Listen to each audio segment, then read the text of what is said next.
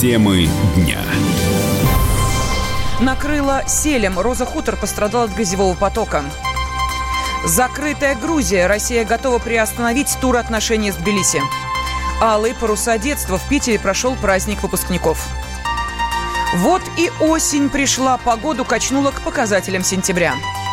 Здравствуйте, в студии Елена Афонина о главных событиях дня в течение ближайшего часа. На горный курорт под Сочи сошли селевые потоки, грязь и камни обрушились на трассу в районе Роза-Хутор. На прямой связи со студией наш корреспондент в Краснодарском крае Андрей Горелов. Андрей, приветствую тебя. Когда и как это произошло? Здравствуйте. Ну, по данным МЧС, все произошло 24 июня, примерно в 6.10 поступило сообщение, что в поселке Красная Поляна по улице Набережная Лаванда шел сель на дорогу в районе ручья Сулимовский.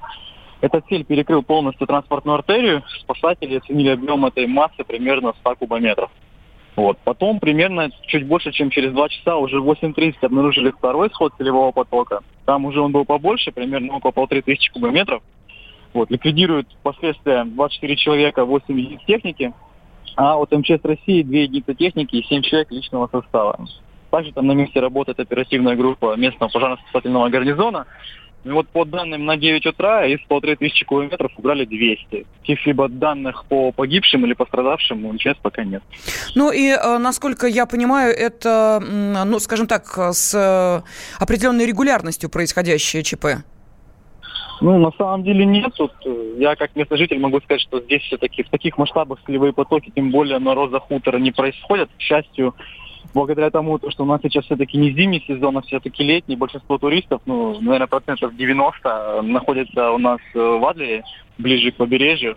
А здесь в момент целевого потока не так много туристов было, и, к счастью, я думаю, что все-таки никто не пострадал. Да, но тем не менее, все-таки Роза Худор – это туристический объект, э, в частности, э, подъемники, которые там есть многоуровневые, туда приезжают люди специально для того, чтобы полюбоваться красотами, вне зависимости от сезона, горнолыжный он или нет. Не пострадал ли вот эта часть, подъемники? Ну, спасатели нам о подъемниках на самом деле никакую информацию не дали. Они сейчас заняты больше uh-huh. ну, последствиями ликвидации последствий селевого потока, но на роликах мы видели, что один из подъемников, э, там находилось одно знаменитое кафе быстрого питания в Сочи, он, вокруг есть вода, разбросаны какие-то обломки, камень и грязь, но как он повлиял на работу именно канатной дороги, нам неизвестно. А предупреждения были? о, о возможности? Нет, было, предупр... было предупреждение экстренное о ливнях, о грозе, даже о граде. Конечно, оно поступало и было. Спасибо. На связи с нашей студией был корреспондент «Комсомольской правды» Андрей Горелов. И э, сейчас э, я приветствую э, ведущего специалиста Центра погоды ФОБОС э, Елену Волосюк. Елена, здравствуйте. Здравствуйте. А что происходит в Сочи? Что там за э, погодные, я не знаю, катаклизмы, аномалии? Потому что я тут посмотрела по э, хронологии событий, э, если уж говорить о селевых потоках, то есть скорее октябрь. Вот, например, в 2017 году э, сошел э, достаточно такой серьезный э, селевой поток, спровоцированный циклоном с э, именем Гриша. А что вот в этом году в э, конце июня произошло? Ну, в данном случае никакой Гриша ни при чем. Э, к сожалению, это ситуация, которая прогнозировалась. Действительно, ваш корреспондент только что подтвердил, что информация о ливневых дождях и граде, и шквалистом усилении ветра э, выпускалась метеорологами постоянно. Дело в том, что в минувшие дни в горах Кавказа располагался такой э, малоподвижный атмосферный фронт. Из-за сильного перегрева воздуха воздуха, а, а на протяжении последних практически двух недель в южном регионе нашей страны царила аномальная жара. В дневное время, а, с учетом вот особенностей горных районов, над э, регионом э, возникали мощные э, грозовые облака. И вот, собственно, из э, сильные проливные дожди, они и привели, э, к сожалению, вот к сходу селевых потоков. Эта ситуация, увы, типичная для горных районов. Но... Надо сказать, что минувшей ночью, как раз в ночь с воскресенья на понедельник, э, вот метеостанция э, Эстосадок дала 33 миллиметра осадков. То есть это практически треть месячной нормы. Понимаете, когда вот за единицу времени, всего за несколько часов сошла э, треть месячной нор... четверть месячной нормы осадков, то есть единицу времени воды выпало очень много. И, конечно, это все э, подмывает горные склоны. Да, но горные склоны, а дальше-то эти потоки не идут, потому что вот я не случайно упомянула 17 год, там дошло и до побережья, и Сочи тоже в 17 году испытывал определенные проблемы из-за того, что вот эти потоки, грязь, и все это скопилось в том числе и на пляжной зоне. Мы понимаем, что туристический сезон в самом разгаре. Нет ли какого-то опасения, что он будет сорван погодными условиями? Ну, вряд ли он будет сорван погодными условиями. Тем не менее, конечно, вот э, такая погода, она, безусловно, чревата определенными неприятностями. Они, как правило, все-таки, ну, ограничены во времени. И э, не факт, что селевые потоки в данном случае дойдут до Сочи, но рассчитывать на э, так называемый дождевой паводок. А ведь горные реки, они очень коварны. Вот после сильных дождей они на глазах просто мгновенно, что называется, вспухают и несут э, огромное количество воды вниз. Поэтому наверняка в районе Большого Сочи и Мзымта, и Псоу сейчас э, на фиксиру, фиксируется да, подъем уровня воды. Это так называемый дождевой паводок. Спасибо. На связи с нашей студией была ведущая специалист Центра погоды ФОБОС Елена Волосюк. Ну а как действовать в подобной ситуации, если вы услышали предупреждение, если э, вы э, в э, пляжных э, тапочках, купальнике и э, с полотенцем через через плечо, а, вдруг а, неожиданно оказываетесь э, вот перед подобной стихией. А, какие действия надо предпринимать? Давайте об этом спросим инструктора по выживанию Дениса Барыбина. Денис, здравствуйте. Здравствуйте. Ну вот как правильно вести себя при сходе сели, если вы оказываетесь, ну если не в эпицентре, то, по крайней мере, близко от э, схода вот этой грязевой лавины? Ну, мне кажется, что э, здесь два момента есть. Во-первых, то, что нужно сделать, если Э, услышал предупреждение, естественно, покинуть территорию, потому что нужно понимать, что сель на самом деле движется чаще всего с очень большой скоростью. То есть это до 10 метров в секунду. То есть желающие могут посчитать, сколько километров в час. Вот. Э, это первое. Второе, это довольно ну, такое масштабное зрелище чаще всего. И э, лучше, конечно, убраться с его пути, потому что это все-таки смесь камней, земли, воды. Вот все это дело очень опасно. А второй момент, что нужно делать после того, что и вдруг, ну, допустим, кто-то, как тебе кажется, из знакомых мог оказаться в, этой, в этом районе, а сель уже прошел, нужно понимать, что сель ходит чаще всего несколькими волнами. То есть это не один так зашел, э, поток зашел и все, и можно успокоиться. Нет, он может повториться, и это довольно частое явление. Может быть, до четырех раз бывают такие случаи. И в этом случае нужно понимать, что эта местность, на которой сель прошел, она может быть представлять до сих пор опасность, потому что земля, вот это, ну вот, вот это все месиво, оно неустойчиво, и можно, в общем-то, с частью грунта уехать прямо внутрь, вот, вот так сказать, в эту землю. Это довольно опасно. Вот. Э, потом, э, значит, нужно понимать, что все это связано с обильными дождями. То есть это вода, которая связана, с, э, вот этот грунт подмывает и делает его таким неустойчивым, э, она быстро так не, не уйдет. Поэтому нужно вот в этом районе, где только что прошел сек, быть, соблюдать такую же опасность. Лучше держаться от всего этого подальше. Угу. Ну, а все-таки возвышенность или подвалы, где безопаснее в данной ситуации? Возвышенность, конечно. Но нужно понимать следующее, что сель в зависимости, он может достигать до 15 метров. Это бывает. Э, конечно, если он уже зашел, и это остаточное явление идет по равнине, допустим, вот, то там э, может быть и э, невысоко, и возвышенность здесь, конечно, сыграет свою роль. А если вы будете в подвале, ну, вас засыпет. Спасибо. На связи с нашей студией был инструктор по выживанию Денис Барыбин. Максим! Шевченко. Человек с большим... Как вам не стыдно? Сердцем. Я ужасно извиняюсь, просто очень интересная лекция. Можно уже вмешаться в ваш монолог? Я же вижу, как люди там сидят в подпольных барах, пьют виски, и у них все замечательно. Может, мы жили бы по-другому? Ladies and gentlemen, встречайте, главный миротворец от мира журналистики, не знающий поражений. Чемпион прямого эфира. Поединки каждый вторник в 8 вечера на радио «Комсомольская правда». Мне не хочется либералов обижать.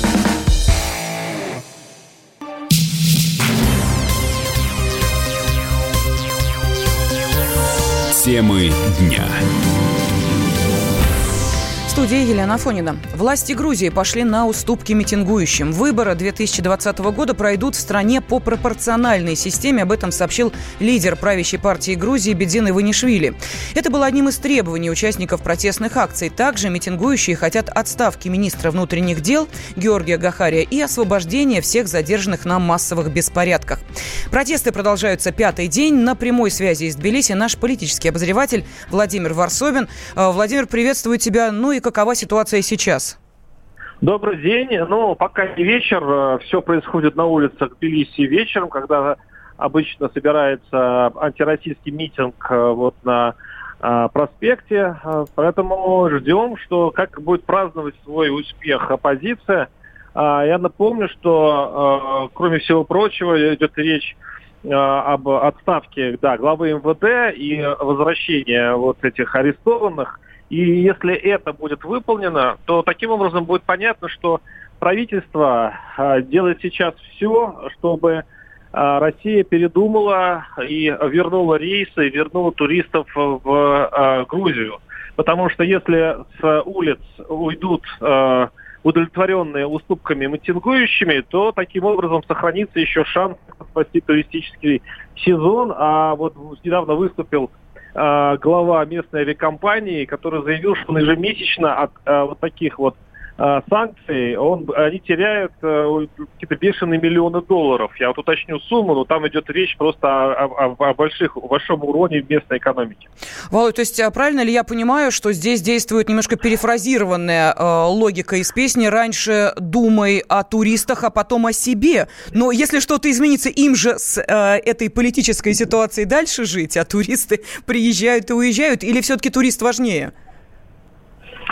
А, здесь урон экономики действительно э, такой э, подсчитан, что теперь уже не до политических требований, и тут оппозиция, э, конечно, выиграла. Она воспользовалась вот этой, вот этой яростью Москвы, и действительно теперь Саакашвили окреп. Окреп очень сильно.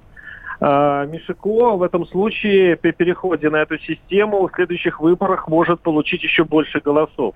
Вот такая, конечно, занятная это политическая игра, где а, стороны пользуются а, даже услугами своих врагов. И так вот Саакашвили с помощью Москвы получил большие очки. Угу. И э, меня интересует следующее. Насколько бескровные э, вот эти акции протеста и э, нет ли опасения, что как-то вот эта вот теплая фаза перерастет в горячую? А, нет, э, угрозы никакой нет, и, ну, и кроме одна одной. Э, тут я слышал, на фор... Э, я читал на форумах местных православных активистов, которые сильно рассержены вот этим вообще митингом. Тут надо заметить, что э, те, кто собрался на площади, они так очень плоховато относятся к православию грузинскому. Они за гей-парады, ну такие вот э, сильные прозападники. А консервативная часть общества, она просто здесь колоссальная. Это 90% все любят и уважают местного патриарха. Как раз и настроены очень против вот этого митинга и уже собирались собраться и их, в общем-то, вытурить из площади.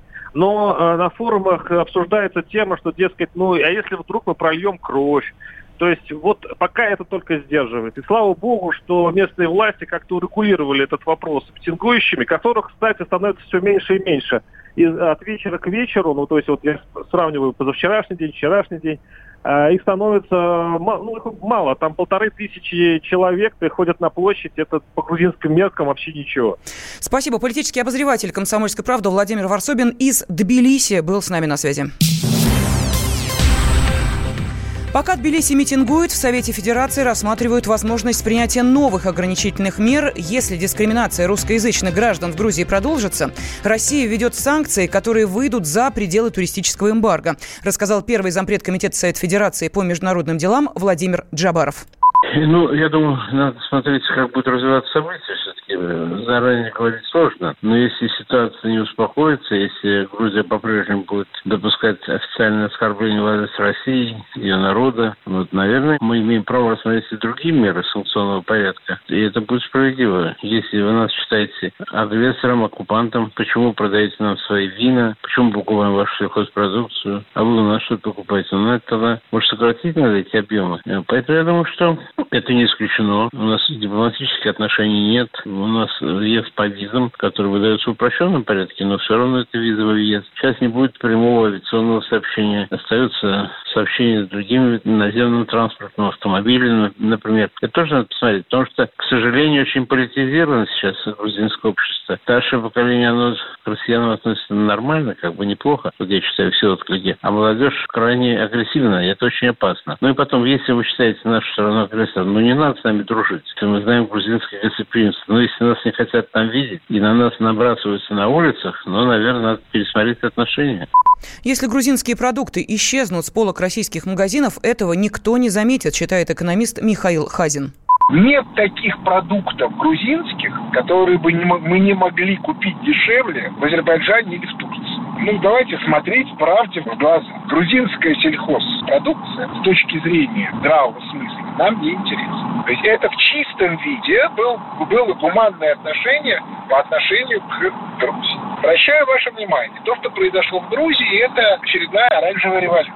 И была попытка буквально неделю назад такое же совершить в Кишиневе. На самом деле мы видим, что либеральная команда, то есть международные банкиры, перешли в атаку. При этом в Молдавии мы ничего не покупаем, в Чехии мы ничего не покупаем, Чехия вообще член Евросоюза. На самом деле речь идет о том, что страна, которая находится на привилегированном положении, совершает антироссийский переворот. Странно было бы в такой ситуации поддерживать ее на уровне вот дополнительных льгот. Это смешно, так не бывает. Мы ничего не потеряем, потеряет грузинский народ. Вы знаете, кролики думали, что они любят друг друга, а на самом деле их разводили. Вот как бы грузины разводят. Ну так не разводитесь, что я могу сказать. Главный продукт, который в Россию поставляет Грузия – вино. Роспотребнадзор заявил об усилении контроля за ввозом вин и других алкогольных напитков из Грузии в Россию. Но запрет на ввоз алкоголя не станет ударом для потребителей, ведь его заменят отечественные напитки, рассказал главный редактор портала «Алкоголь.ру» Михаил Смирнов. Нет, это совершенно не ощутим, потому что запрет действовал достаточно давно, после высказывания тогда министра Акравашвили, был грузинский министр обороны, высказался, что, что все в Россию не привезти, даже каловой массы россияне все равно все купят и выпьют. И вот тогда был массовый запрет на алкоголь. И Россия совершенно спокойно эту нишу, кстати, небольшую нишу, заняли, естественно. Сейчас очень жестко действует требование к качеству алкоголя, наши российские требования к качеству поставляемого грузинского алкоголя. Конечно, они сейчас поставляют более высококачественное вино, но это, в принципе, очень маленький сектор рынка. Я думаю, что, в принципе, просто не заметится. Ну, вот не будет хвачкары, не будет кинзамараули, не будет других там вин. Никакой трагедии не произойдет. Многие вещи сами выпускают. Если там, предположим, грузины там говорили о своей чаче, да, у нас в России выпускаются абсолютно шикарные чачи. Лучше многих итальянских э, марок граппы.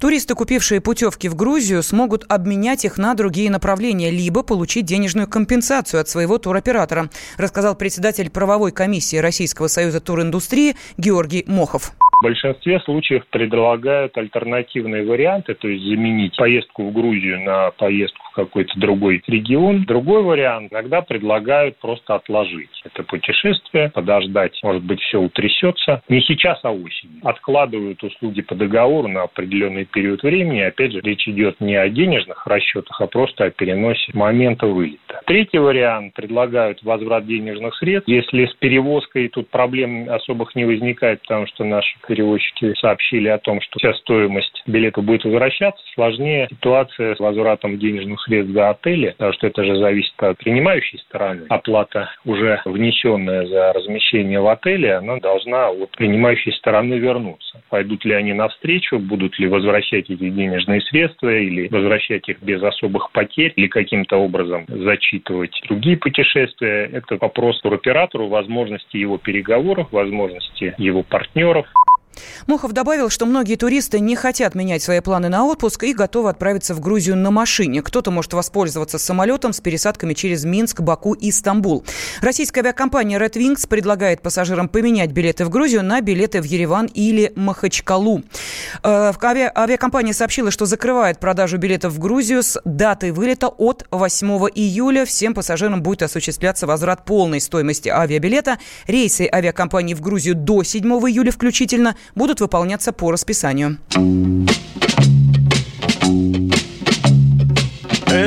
სამღერებს უზიროზეცა სამბახის მდვერი თუ მილხის მღერი თუ სევდიანო მაინც ამღერი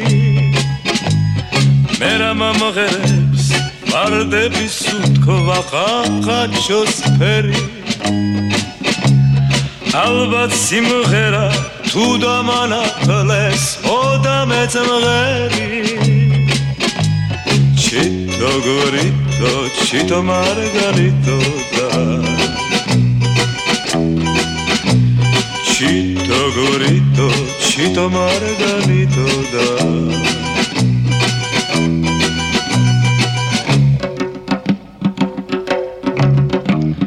ჩემი სიმღერა ამზე მომხალხმა ამზე სამშობა. როსამღერიბა შორიდან მათაბობს ჩემი ბავშვობა. როსამღერიბა მე ჩემს მომავალ სიბერეს ხედა. დაუკითხავად გულში შემოდის ფარული სევდა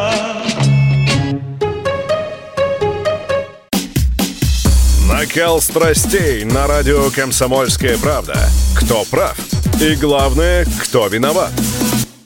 все губернаторы и мэры сидят у телевизора с блокнотиком, не дай бог, кто-то что-то сейчас Путину задаст какой-то Врачей вопрос. нет? Нет.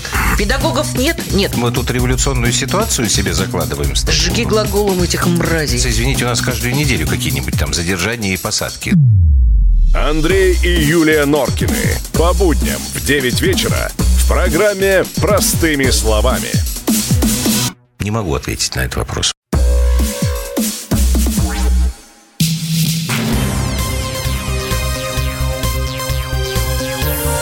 Темы дня. Студии Елена Афонина. В Петербурге прошел главный праздник выпускников «Алые паруса». Посмотреть шоу пришли 33 тысячи уже бывших школьников. Всего же на Дворцовой площади собрались почти полтора миллиона зрителей. На прямой связи со студией наш корреспондент в Петербурге Надежда Фаткулина. Надежда, здравствуй. Как прошел праздник? Елена, здравствуй. Праздник, конечно, был грандиозным. Первую очередь э, из-за того, что он был юбилейным. В 15 раз в Петербурге прошли алые паруса. По традиции бывшие школьники гуляли всю ночь, и без сомнений все происходящее им запомнится надолго. Ну, начнем с того, что стартовал праздник в 10 вечера на Дворцовой площади. Это самое сердце Петербурга. Ребят поздравили звезды шоу-бизнеса, подколки и шуточки ведущего Ивана Урганта. На сцену вышли две Маши, Зара, Алексеев, Владимир Пресняков и другие. Хедлайнерами стали Сергей Лазарев, который недавно побывал на Евровидении, и Полина Гагарина. Детям, конечно, очень понравилось. А, именно под песню Полины Гагариной «Миллион голосов» в небо над Петербургом озарилось ярким фейерверком. Но это было только начало. Кульминацией по традиции стало пиротехническое шоу в акватории Невы. Из необычного и из неожиданного, что было на этих алых парусах, на берегу Петропавловской крепости появились 33 богатыря. И самое удивительное, что на пляж они вышли прямо из воды. Еще один сюрприз, который подготовили организаторы, это выступление флейбордистов. Э, Также в акватории спортсмены выполняли трюки, а за спиной у них искрились рюкзаки с пиротехникой. Затем показался долгожданный парусник с алыми парусами.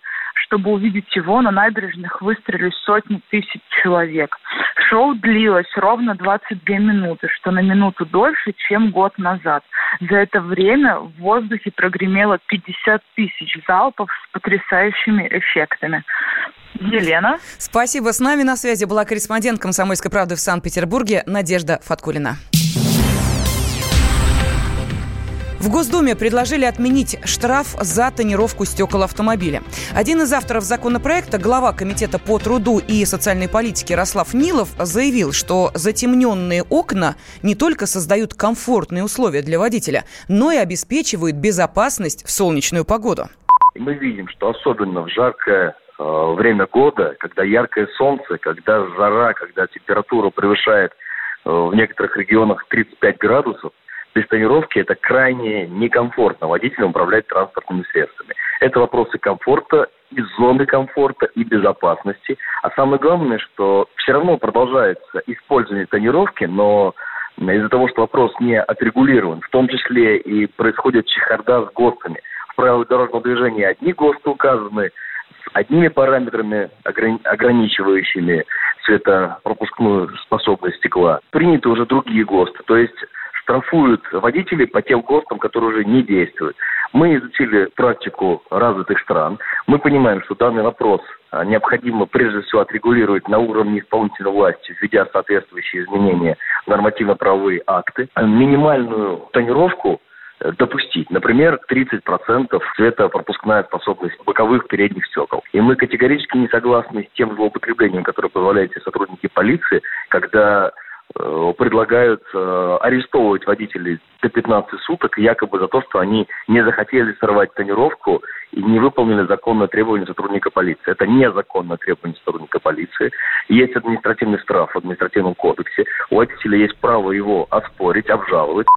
Однако не все согласны с предложением. Депутат Госдумы Вячеслав Лысаков отмечает, что наличие пленки на лобовом стекле опасно, потому что снижает видимость в ночное время темное время суток, сумерки, в плохую погоду. Видимость дороги для водителя такого автомобиля, она, конечно, недостаточна для того, чтобы езда была безопасной для всех участников дорожного движения. А отменить штрафы за неправильную тренировку мы не можем, как предлагают коллеги из ЛДПР, потому что существует технический регламент, он не отменен, он работает. Вот если кто-то хочет сделать правила по тренировке более мягкими, необходимо сначала добиться изменения этого технического регламента, а также правил дорожного движения. Кстати, могу сказать, что даже в такой жаркой стране, как э, Объединенные Арабские Эмираты, предусмотрен штраф за неправильную тренировку. Сейчас по ГОСТу передние боковые стекла должны пропускать не менее 70% света, а лобовое не меньше 75%. Нарушителям грозит штраф 500 рублей. В Центральной России похолодает на 20 градусов. К концу недели в столичном регионе завершится период аномальной жары. В Москву и еще в несколько регионов придет осенняя погода. Уже в субботу столбики термометров опустятся до отметки плюс 12-14 градусов. Ночью будет не выше плюс 5. Центральную Россию накроют трехдневные дожди, больше характерные для осени. По прогнозам синоптиков, за это время выпадет до 30% месячной нормы осадков. При любом перепаде спаде температуры организм человека испытывает огромный стресс, что ведет к обострению хронических заболеваний, подчеркивает врач-кардиолог, доктор медицинских наук Александр Шарандак проблема коснется всех людей, страдающих хроническими сердечно-сосудистыми заболеваниями. И такие перепады изменения погодных условий, они способствуют дестабилизации состояния сердечно-сосудистой системы. И они могут способствовать как повышению, так и понижению артериального давления, могут способствовать тому, что обостряется ишемическая болезнь сердца, артериальная гипертензия, что приведет к лишним госпитализациям и так далее. Что нужно делать? Во-первых, не забывать принимать препараты, стабилизировать свое состояние, не подвергать себя стрессам, переохлаждениям, лишний раз обратиться к врачу. Как-то менять плановую терапию не надо, надо просто аккуратнее относиться к своему здоровью. Вот и все. По прогнозам синоптиков, в начале июля в центральную Россию наконец-то придет комфортная летняя погода без резких перепадов температур. Радио «Комсомольская правда». Более сотни городов вещания и многомиллионная аудитория. Иркутск 91 и 5 FM. Эм. Красноярск 107 и 1 FM. Эм. Вологда 99 и 2 FM. Эм. Москва 97 и 2 FM. Слушаем всей страной.